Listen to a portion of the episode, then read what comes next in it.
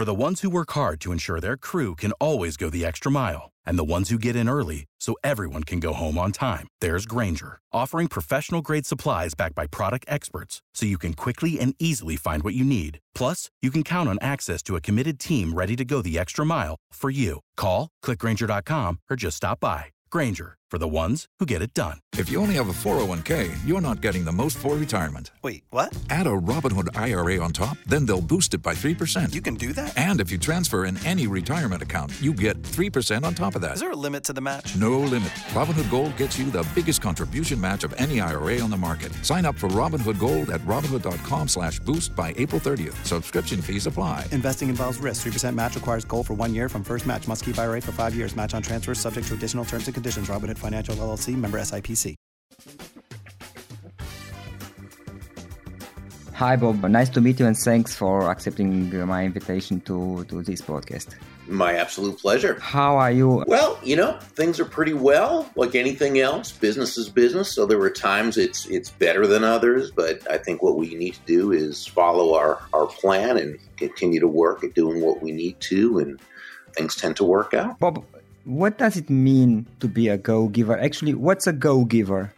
Well, a go giver is simply someone who has learned, uh, or perhaps already intuitively knew, that mm-hmm. your your focus from getting to giving. And when we say giving in this context, we simply mean constantly and consistently providing immense value to others. Understanding that doing this is not only a, a pleasant way of conducting business, it's actually the most financially profitable mm-hmm. way as well. As far as I remember, there are five laws you and John shared in the book. Give us a short review of the five laws. Uh, what are the five laws that uh, will bring you personal effectiveness and professional success? The laws themselves are the laws of value, compensation, influence, authenticity, and receptivity.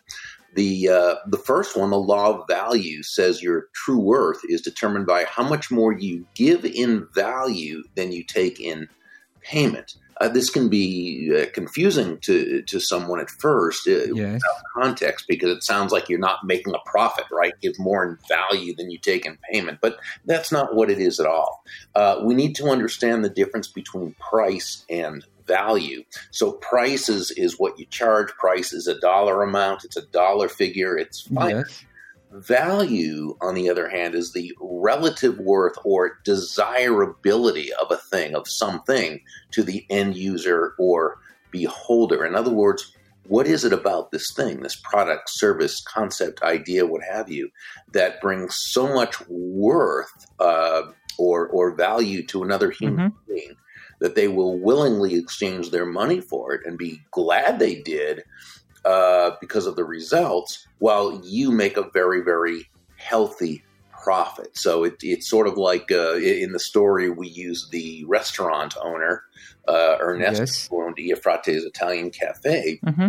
And, you know, he charged a really good price for the meal but you came away feeling so great. Not only was the food fantastic, the presentation great, the ambience was wonderful, the wait staff were just absolutely terrific. When you were greeted, you were made to feel, uh, you know, so special. So when we provide a product or service to someone and an experience that is much greater to them than what they they paid for it, well, they feel fantastic, and of course we should always make a healthy profit. Now, uh, Bob, just just a question here. Uh, uh, so, by value, you mean the value perceived by the other part, the, the, the customer, for example. It's not what I think; it's what the person who receives thinks about. Well, that's a that's a great point. It's so important to remember that value is always in the eyes of the beholder. So okay. it's not what we think is of value to someone, mm-hmm. what we think they should think is of value. Yeah. It's what they believe is of value. It's our job to communicate that, but we do that not by telling, uh, but by asking questions and listening and being able to understand what it is that they need, that they want, that they desire. Great. So this was the first law, the law of value. Mm-hmm. The second law, the law of compensation, says your income is determined by how many people you serve. And how well you serve them. So, where law number one says to give mm-hmm. more value than you take in payment, law number two tells us that the more people whose lives you touch with the exceptional value you provide, the more money with which you'll be rewarded. Uh, law number three, the law of influence, says your influence is determined by how abundantly you place other people's interests first. Uh, again, this can sound counterintuitive, but when you think about it, it really makes a lot of sense. Because remember, and I, you know, I say this when I when I speak at a lot of sales conferences. One of the first things I'll say is nobody's going to buy from you because you have a quota to meet right? Mm-hmm. Not to buy from you because you need the money, because you want the sale, or even because you're a really nice person. They're going to buy from you because they believe they'll be better off by doing so than by not doing so. And that's really the only reason why anyone should buy from, from any of us. So the, the great salesperson, influencer, leader, what have you, understand it's always about finding ways to benefit the other person. Um, but you know, as I say this, I want to make sure that I, I clarify and that I qualify this because it's it, it can be easily misunderstood. Uh, when we say place the other person's interests first, we certainly don't mean you should be anyone's doormat, or you know that you should be a martyr, or that you should be self-sacrificial in any way. Absolutely yes. not at all. It's simply understanding, as Joe, the protege in the story, learned from several of the mentors the golden rule of business is that all things being equal, people will do business with and refer business to those people they know, like, and trust. And, yes. you know, there's no faster, more powerful, or more effective way to elicit those feelings toward us from others than by genuinely and authentically moving from what we call an I focus or a me focus to an other focus looking to, as Sam, one of the mentors in the story, advised Joe, mm-hmm. make your win all about the other person's win. So placing that other person's interest first is a really good, profitable way to do business. And this is about understanding, trying to understand other people and their real needs. Mm-hmm. We've got that. Without it, we just, you know, we can't read minds. So, and, and what we think is of, of importance, what we think is of value, isn't necessarily what they do. So, it really is yes. being able to, you know, to understand another human being and to ask yeah. appropriate questions and, and, and to, to listen. Uh, mm-hmm. So now we're on to law number four, the law of authenticity. And this one says that the most valuable gift you have to offer is yourself. And in the story, Deborah, one of the mentors, shared a very important lesson she learned, and that is that all the skills in the world, the uh, sales skills, technical skills, people skills, as important as they are, and they are all very, very important, um, they're also all for naught if you don't come at it from your true, authentic core. Yes. Now, when you do, when you do show up as yourself, right? Day after day, week after week, month after month. Well, people feel uh, comfortable with you. They feel safe mm-hmm. with you. They feel good about you. They they begin to know you, like you, love you, trust you. Uh, they're much more likely to want to be in relationship with you, to buy from you, to tell others about you. So it's really important to show up authentically, and part of that is understanding the value that we we do bring to the table. So we need to understand our strengths. We need to understand those that uh, those talents and the expertise and and the experience that we bring to you know mm-hmm. to, to others. And then the, the the final law, law five, is the law of receptivity. And this one says that the key to effective giving is to stay open to receiving. And this really means nothing more than understanding the fact that we, we breathe out, but we also have to breathe in. It's not one or the other, it's both. We breathe out carbon dioxide, but we also have to breathe in oxygen in order to not only survive, but in order to thrive. In the same way, we breathe out, which is giving, and we breathe in, which is receiving. And you know, the, the world gives us lots of negative messages about money, about prosperity, about abundance, eh, which is really too bad, but it does. Mm-hmm. And so, you know, we're often hearing these very negative messages, and, and we hear them from the time we're born, really, through uh, you know, upbringing, environment, schooling, news media, television shows, movies, and you know, we're always getting these these impressions that, that those who make a lot of money uh, did it by doing something bad to others, right? And, and, of course, it's a big world. There are some who do that, but by and large, uh, especially to the degree that you live in a, a free market based economy where no mm-hmm. one's forced to do business with anyone else, the only way you can consistently make a lot of money is by providing a lot of value to a lot of people. So, but unfortunately, it really gets into people's heads on an unconscious level, and that can that can really hurt when it comes to receptivity because of, yes, well, you know, I mean, if I make a lot of money, doesn't that mean I'm a bad person, or I wasn't honest, or I did something wrong, or I took advantage of others? And again, that's not a conscious thing. That's very mm-hmm.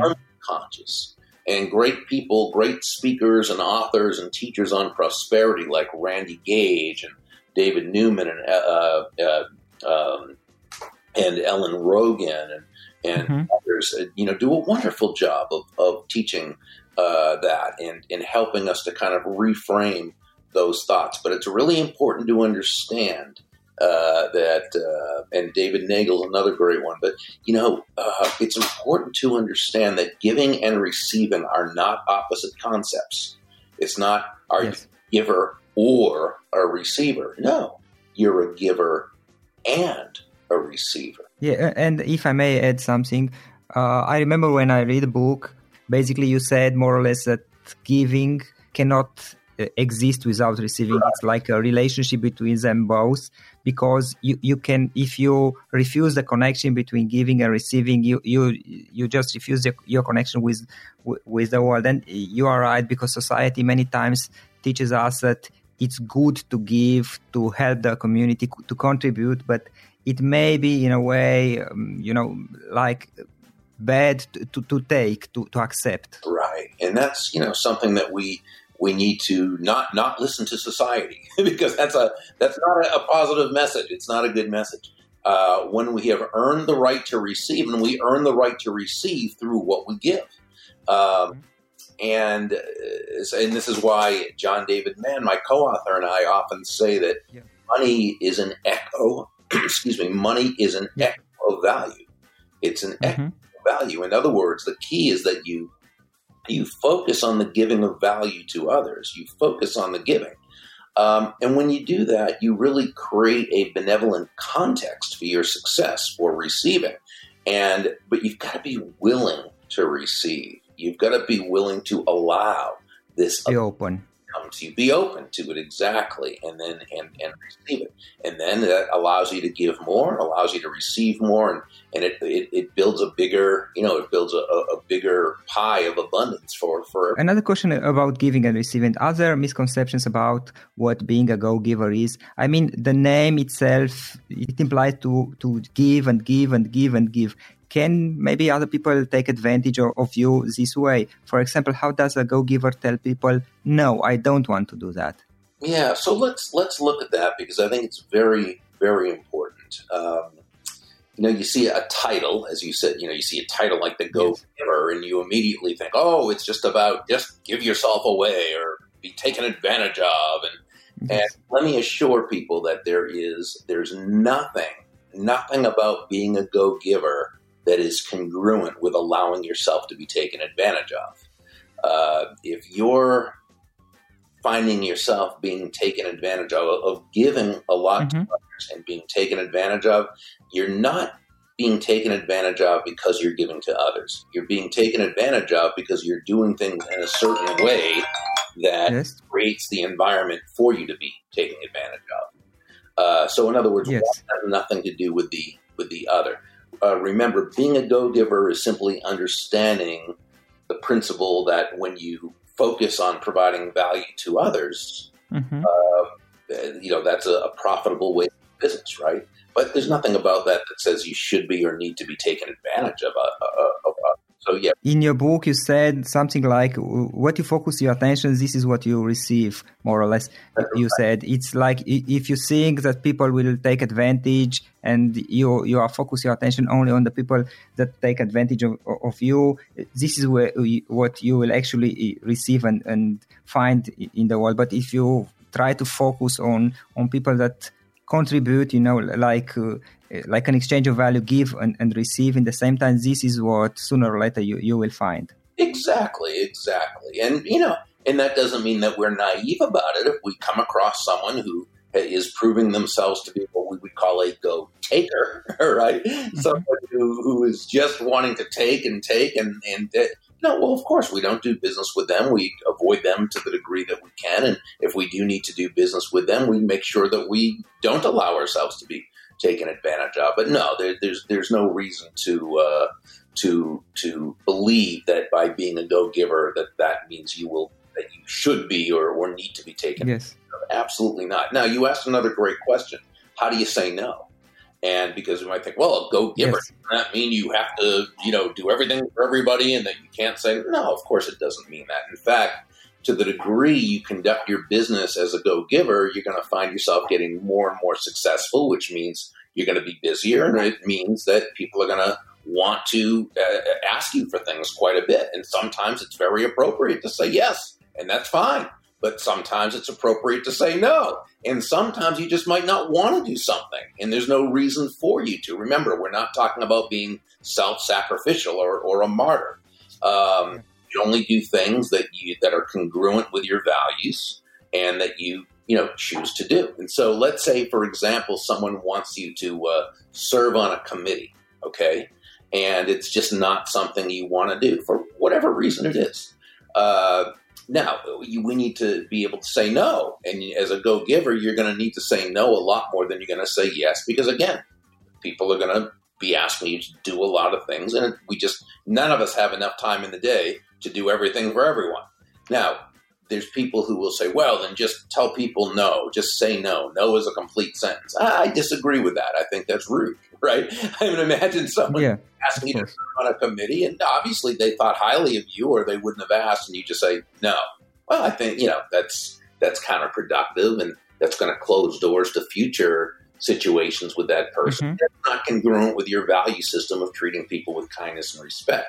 Now, some will say, well, you can get out of doing it by kind of telling a little lie, like, um, well, I would, but I'm too busy. Well, the, the challenge with that is, first of all, that, that, you're not too busy. It's just that you don't want to do the thing that you're being asked to do. Uh, we don't have time to do anything. We make the time to do those things we value doing. Mm-hmm.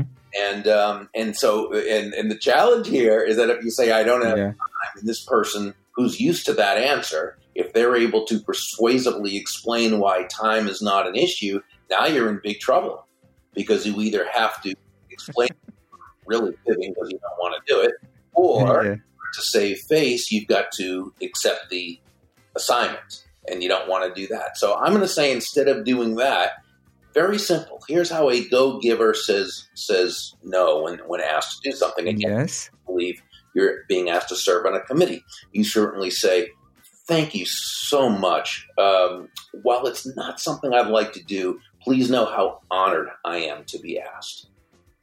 Boom. That's all you do. Uh, what you you were very polite. You you you were respectful. You let them know you were honored to be asked, but you did say no. What you didn't do is you didn't make an excuse. So you didn't give them anything to hold on to and overcome and so forth. So again, it's simply thank you so much, or you could say, thank you so much for asking. While it's not something I'd like to do, or you could say, while it's not something I choose to take on, uh, please know how, how. For the ones who work hard to ensure their crew can always go the extra mile, and the ones who get in early so everyone can go home on time, there's Grainger, offering professional grade supplies backed by product experts so you can quickly and easily find what you need. Plus, you can count on access to a committed team ready to go the extra mile for you. Call, clickgrainger.com, or just stop by. Grainger, for the ones who get it done. Honored I am to be asked. In a way, I guess it's like uh, as an exchange of value and maybe everything you do, you know, you, mentioned the, the value in the beginning. You, you, are exchanging value, you are giving and you are receiving. Sometimes you, you say no because you, you, you know that you will not be able to give and receive in the same time. It's all always like an exchange of value you are doing with, with the world, with, with other people. I think that's a wonderful, wonderful, healthy way to look at it. Absolutely. One line in the book is uh, it says more or less, uh, "Does it make money?" is not a bad question. It's a great question, but it's just a bad first question. And I think a lot of people, especially young people, entrepreneurs, when they are in a startup, may not agree with that. Uh, they might even say it's uh, making money is the only question when it comes to business. Otherwise you could be just naive. So what do you mean by that? Okay. Yeah, that's a great question. And remember we didn't say making money is a bad question. We did say will it make money is a great question. We say it's not it, it, it's a bad first question. Why do we say yes. That? because yes. Right, oh, and this is something you and i discussed a, a few minutes ago no one's going to buy from you because you want them to or because you need the money.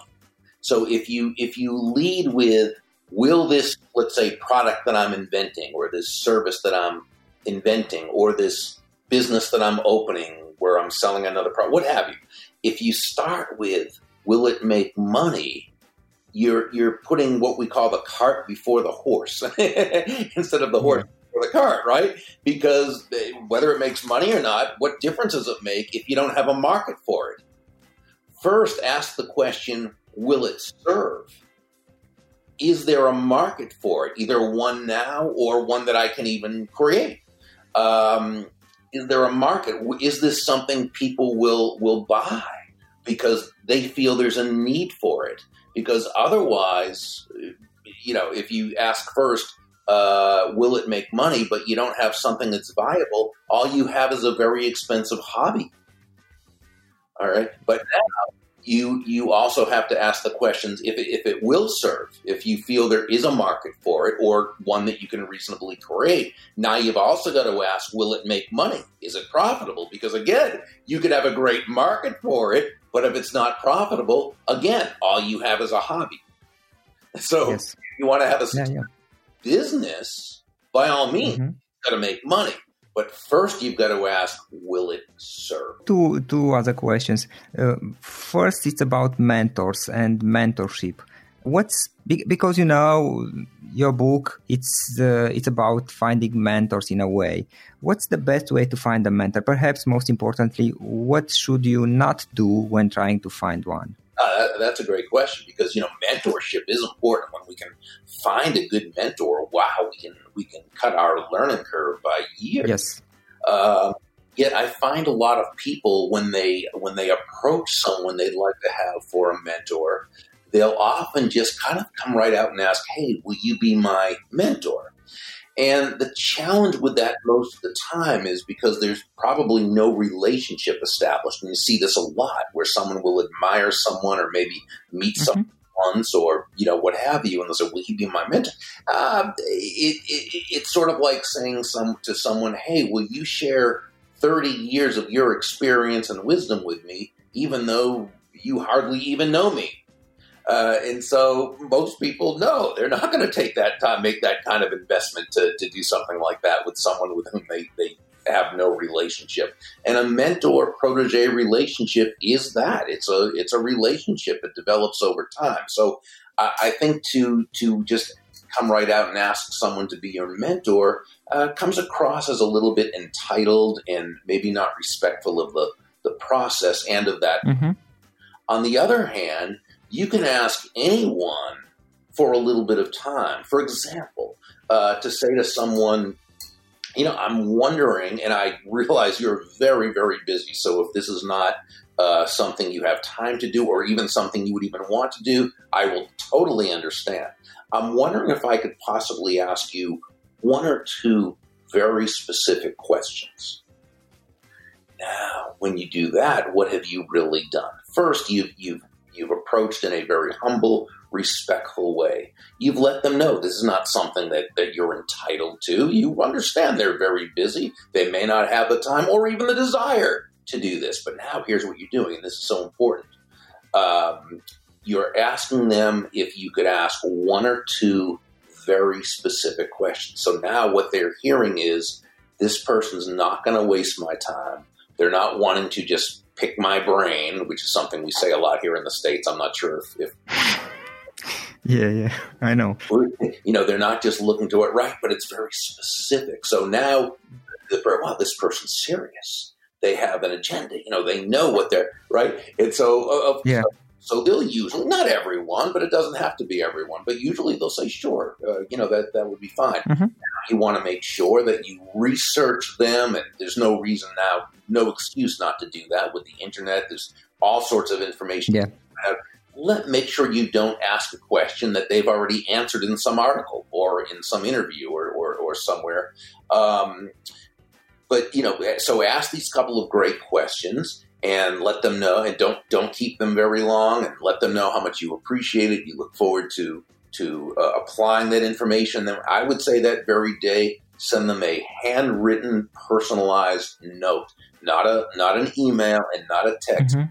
handwritten personalized note. Just very um, uh, short and sweet. Thank you so much once again for taking time out of your busy schedule. Your wisdom is priceless. I look forward to applying it right away and I will, you know, I will keep in touch and let you know how things are progressing. Best regards, and then sign your name. Put it in a regular envelope, a stamp, send it out. You could also, a very, very nice touch is to find out what their favorite charity or cause is, which again is probably right on mm-hmm. somewhere. And then make a small, doesn't have to be anything big, just make a small donation in their name. Uh, they'll be notified that you did this. You're not doing it to you know, to, to kiss up, as we would say, or something like that. But just to, again, let them know you respect the process and that you're very grateful. And, you know, now you can, uh, a couple weeks later, a few weeks later, what have you, you might follow up with another quick question, let them know how things are going, how helpful their advice was. And, you know, you keep the conversation going. And over time, if a mentor protege relationship is supposed to develop, it will. If not, yes. and it might be someone else that you ask another question to, or or you might have several people who, over the course of time, are are mentors for a certain, or you might develop a, a very nice, you know, one-on-one mentor protege relationship with someone. So don't be too attached to the results but go about it the correct way. First of all, you you're asking to talk with them about one question, two questions. This is quite easy because if you say let's talk for a few hours, usually they receive hundreds of people with the same. Right. But right. one question, it's easy. I mean, just a few minutes maybe, and they can get away. And everything it's about what you said. It's about building a relationship, not not about getting something or, or, or, it's a process of building the relationship in time like sending the note keeping the connection with them and such stuff. It's more important the relationship than everything else.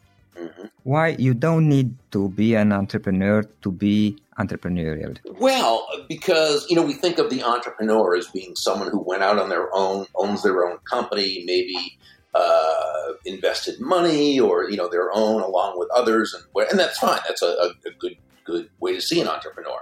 Yes. But even when, and of course, an entrepreneur, in order to be successful, is going to have to please their customers, right? Because again, people aren't yeah. for our reasons, but for their reasons. So if you're within an organization, if you're an employee within an, or, an organization, well, you may not be an entrepreneur, but you're still an intrapreneur. You need to be an entrepreneur within that other person's business. Uh, you still have to please your customers, but now your customers are who? They're your coworkers, they're your supervisor, they're the employer, uh, or maybe the end users, what have you but you still have to bring value to others. You still have to give more in value than you take in payment because remember, your your employer isn't keeping you on and paying you a salary because you have a mortgage payment to meet. They're doing so because they believe it's there it's of more value to have you on the team than not. It's worth paying you.